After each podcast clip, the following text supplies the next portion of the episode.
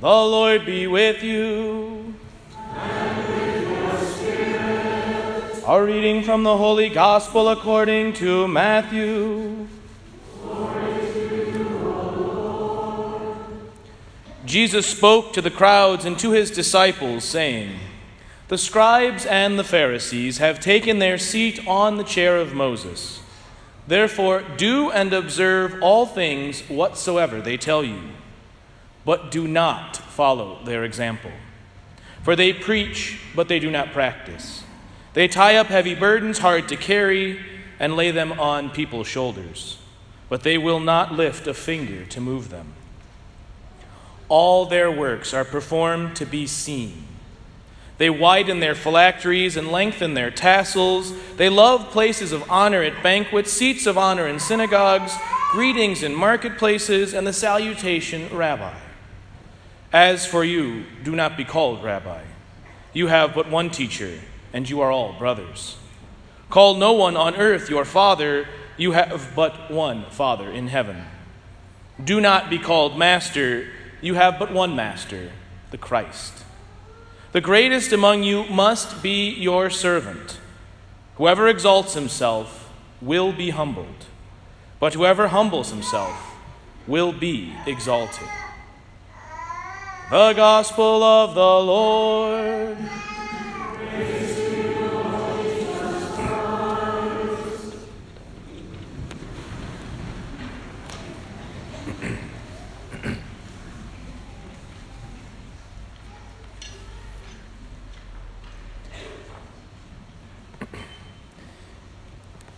At his installation mass in July, Archbishop Thompson preached about the Catholic both and.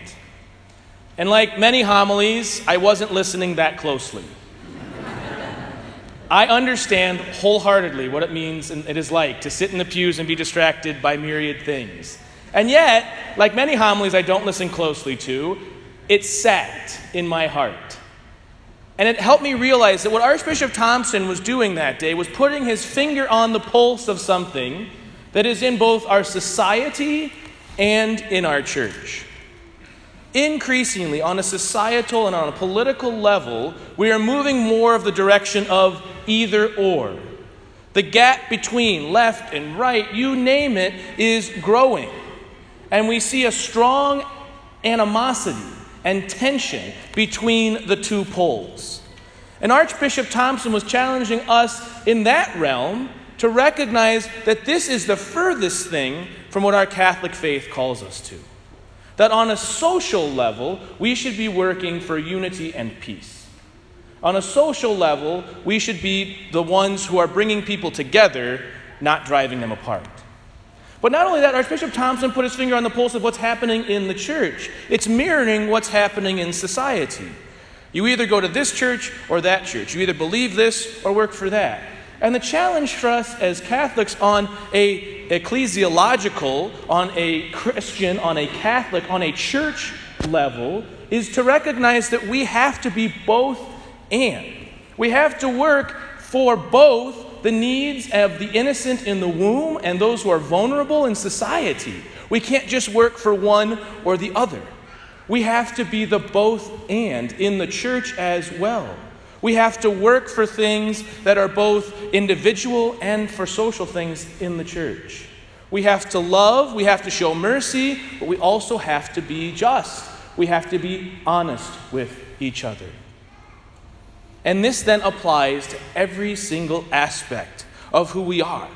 Because our Catholic faith is not some side thing to our life, it should be our life.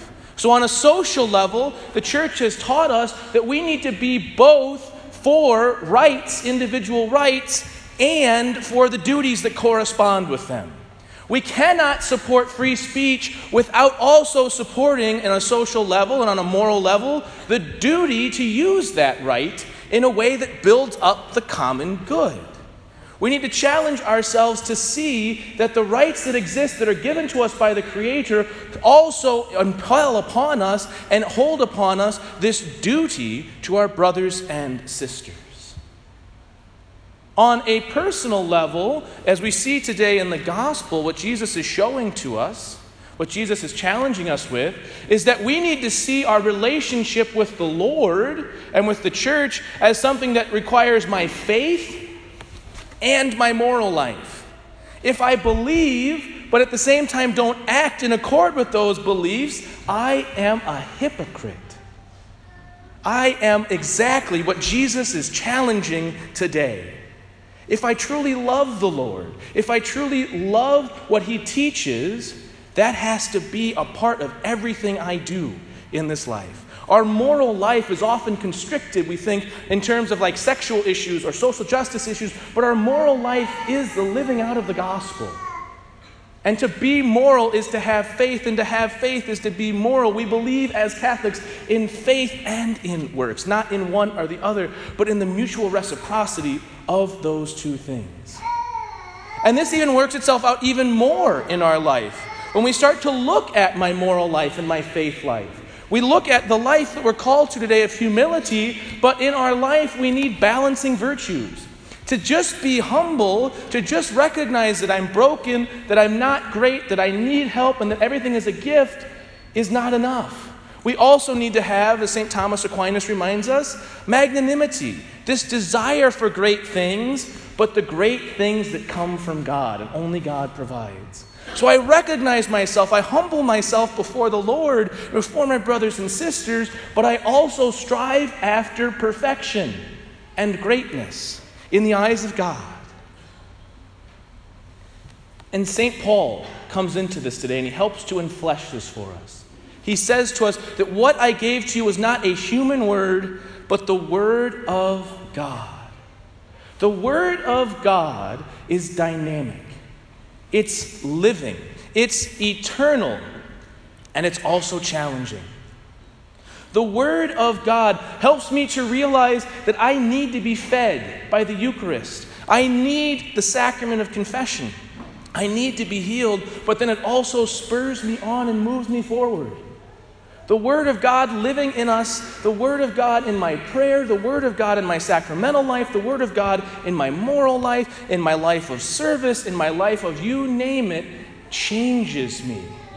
The Word of God brings unity and peace, not division. We are called in this Catholic both and to a world of unity and peace. Not to strife, not to discord, not to war, not to division, but to a world in which we recognize our neighbor as other and we love them for that. We recognize the difference of opinion and we work together on the things that build up the common good. We challenge ourselves to go deeper in the Lord, to walk more intimately with Him, and to help build up the, society, to help build up the church, to help build up myself. God wants us to be both a saint and someone who struggles along the way. Because when we see in those saints the ones who struggle, and we see in their sanctity the ones who overcome struggle, we see ourselves. That the Lord justifies, the Lord saves, the Lord builds us up, the Lord unites. When we see Him in all that we do, when we bring the poles together, when we act as agents of change. Jesus ends the gospel today by saying, Whoever exalts himself will be humbled but whoever humbles himself will be exalted. Be simple. Be kind. Be loving. Be generous.